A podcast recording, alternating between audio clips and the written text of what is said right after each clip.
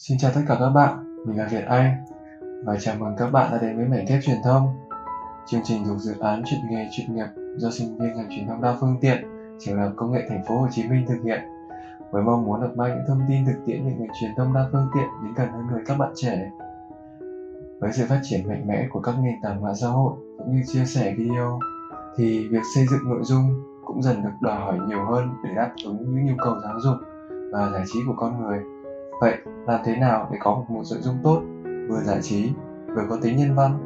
Và đâu là lý do khiến truyền hình vẫn luôn là một lựa chọn đầu tiên khi các gia đình quay quần bên nhau? Ngày hôm nay chúng ta sẽ tìm hiểu những điều trên thông qua chủ đề truyền hình, sức sống bền vững trong kỷ nguyên số